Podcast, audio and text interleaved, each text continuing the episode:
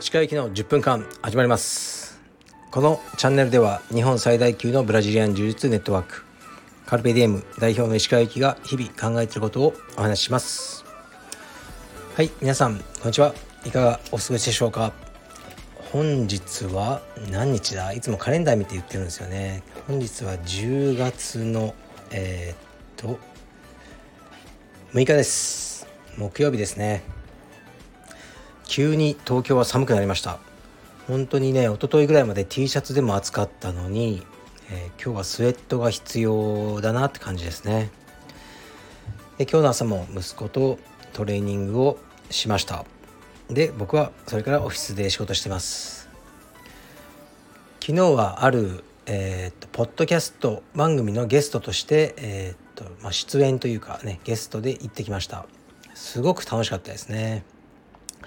こういう仕事ばっかりだったらいいなってあの思えるような楽しい仕事でした。まあ実際はねそんなに楽しい仕事はばかりじゃないからね大変なんですけど本当に楽しかったですね。でまだ発表されてないんでそちらのオフィシャルなどでえー、っとね告知がされたら僕もそれをシェアしていこうと思います。楽しい時間でした。はい。ではレターに参ります。いきますね。たくさんのレターありがとうございます。鹿先生こんにちは。いつも楽しく拝聴しています。自分の嫌な部分との付き合い方についてお聞きしたいです。先日妻が子供の風邪がうつり体調を崩してしまいました。その時の私の内心は妻への心配ではなく忙しくなる。仕事に影響が出る。大変だ。でした。妻への愛情がなくなってしまったのか自分のことばかり考える自分に嫌気がさします。ですがそれが本心なのも認めるしかありません。これをどう受け止めればいいのか石川先生のご意見伺えたら幸いです。よろしくお願いします。はいありがとうございます。おっしゃってることはよくわかりますね。まあ、僕も同じような感じですかね。まあ奥様が風邪程度だったらまあ思ってもいいんじゃないですか。例えば奥様が大怪我したとかだったら、ね、こういうふうに思わないと思うんですね。だからまあこれはね風邪がうつったぐらいだからあのー、ねそれによってこうね自分の、ね、仕事が忙しくなるあ大変だ分かりますよ、ね、お迎えとか僕が行かなきゃとかあのよくわかります。でこの性格は変えられないしそんな悪いことじゃないと思うんですね。多くの人はこういうふうに考えててもそれをこう俯瞰して見つめ直したりしてないと思うんですよ。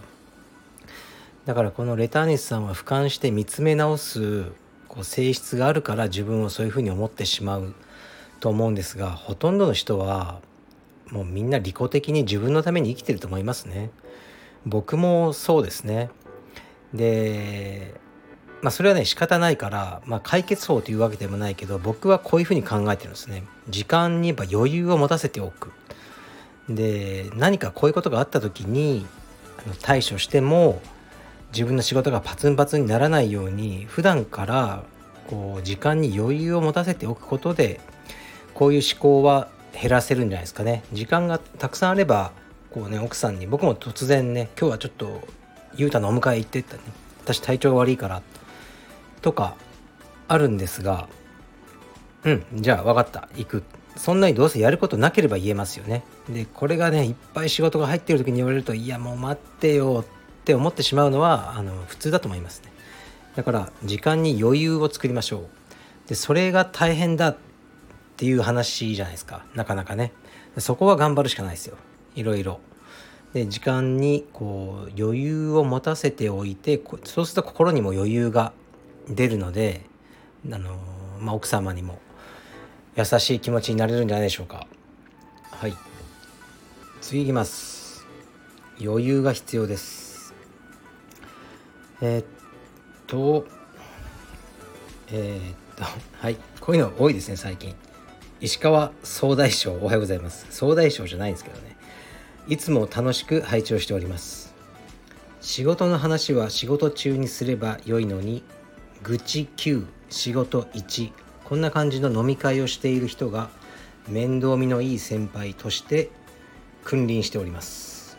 その場にいない人の悪口は大変盛り上がりますが直線直接意見することはありません。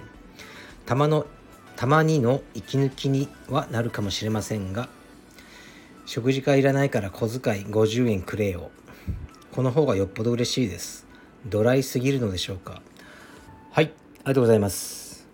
こちらもまあおっしゃってる意味はあのよくわかりますね。どうやら会社にはいるよらしいですね。こういう面倒見の良い先輩というふうなねこう呼び方をされるような人がいてあのね、まあ、みんなを連れてってこう盛り上がってワイワイっていうのがあるみたいですけどまあ行かなくていいんじゃないですか。こういない人の悪口を言うっていうのは聞いてて楽しくないですよね。あ僕がいなかったら僕が言われてるんだろうなっていうふうにしか僕は捉えないから加担しない方がいいですねこういうのに。でドライすぎることはないですよね。もう僕なんかもうもっとドライですよ。スルメぐらい乾いてますね。だからまあ行かないし、ま、でもみんな行くんですよね。こうほとんどの人は楽しんでないと思います。そういう文句ばっかり言うような会を。でも行っちゃうのはなんか行かないと文句言われる。欠席裁判的な。だから行くっていう風になってるのかもしれませんがあえて行かないのがいいと思います。言われたって別にいいじゃないですか。うん。で僕はまあそういう風に生きてるんですけどまあでもねなかなかねそのもう言われるんですよね。そ石川さんみたいに行かないんですよとこう普通の会社員は。そういうわけにはいかんのですよってこう言われたりもするんでじゃあ行ったとしても悪口には加担しないようにしましょうか。それでいいんじゃないですかね。僕もまあバイトレベルですけど前所属していたグループがあってでこう派閥のようなものがあったんですよね。で食事会とか行くとどっちかの食事会ですよね。でこう派閥の「お前はどっち派だ」みたいのをこうずっと直接的な言葉じゃないんですけどあの聞かれ続けるんですよね。その例えば A さんの派閥と B さんの派閥があったら、ね、A さんの方に呼ばれたらこう B さんの文句を言言うんですよね。踏み絵ですよね。で僕も B さんの文句を言ったらあじゃあお前はもうねこの A 派閥だみたいなそういうのがあったんですけど僕はあのー、まあやりたくなかったのでとにかくもうバカなふりをし続けたんですね。その時は。まあ若かったですけどこう勇気はどう思うの？これあいつのこととか言われてもいや B さんは結構大胸筋がいいですねみたいな。こうまあちょっとねスポーツ施設だったんですよ。でえ何言ってんの？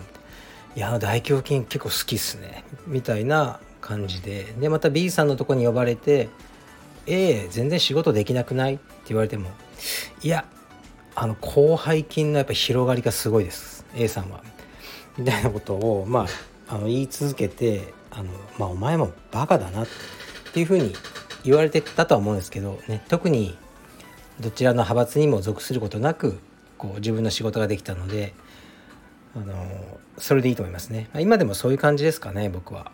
はい。うんまあこういうね人いますよね。なんかね面倒見がいいとかこう男気がどうとか僕ねほんとそういうの全然ないんですよ。面倒見がいいっていうのはこれもよく究極例で使うんですけど人を助けるとか面倒を見るっていうのはもう自分の全財産をその人に貸してもいいあげてもいいとかそうできるんだったらそういう言葉使ってもいいですけどそれがねできないんだったら使うべきじゃないですよね。だからね腎臓の2つある腎臓のうち1つを移植してあげてもいい。その人が病気になったらと思えるんだったらいいんじゃないでしょうかね。僕は家族以外にはそういうことはしないですかね。はい。じゃあ次いきます。サクサクいきますよ。でこれ石川さんこんにちは。毎朝クロスフィットジムでハードなトレーニングをされているそうですがその運動効果のおかげで慢性的な腰痛が改善されたのでしょうか？私も慢性腰痛で悩んでいるのでご意見をお聞きしたいです。よろしくお願いします。はいありがとうございます。えっとね僕にとってハードなんですけどあのクロスフィットやってる方にとってはもう一番楽なクラス。僕はそれにしか出れないんですね。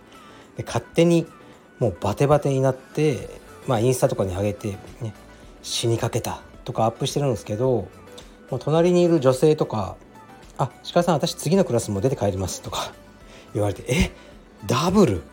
ダブル?」みたいな。僕はもうダブルクラスなんか考えられないですね。その代わりほぼ毎日やるっていうふうにしてましてで腰痛ですが一番悪い時に比べたら3割減ぐらいになってる感じですね。まあでもなんかただ慣れただけな気もするんですね。本当に悪かった時は歩いててもこうズキッてきてこう声が出ちゃうような時もあったんですね。うっ！みたいな。確かにそれはなくなりましたね。だから少し良くなってるという感じですかね。まあでも毎晩やっぱ寝てると1回か2回はあの腰痛のせいで目が覚めて寝返りを打ったりはしてますね。はい。そういう感じです。でですね本日はあの皆さんには全く関係ないんですがあの道場でどうやらうちの息子の誕生会なるものが開かれるそうです、はい、あのせっかくねあの広いマットがあるのでちょっとうちの息子とその友達を呼んでただマットであの遊ばせるっていうのをねたまにやってるんですけどね。今日はあの、それをやるらしいです。一応息子の誕生日がこの間だったんでお友達がお祝いしてくれるようです。はい。じゃあちょっとね寒いので皆さん急にね体調を崩したりしないようにお気をつけください。失礼します。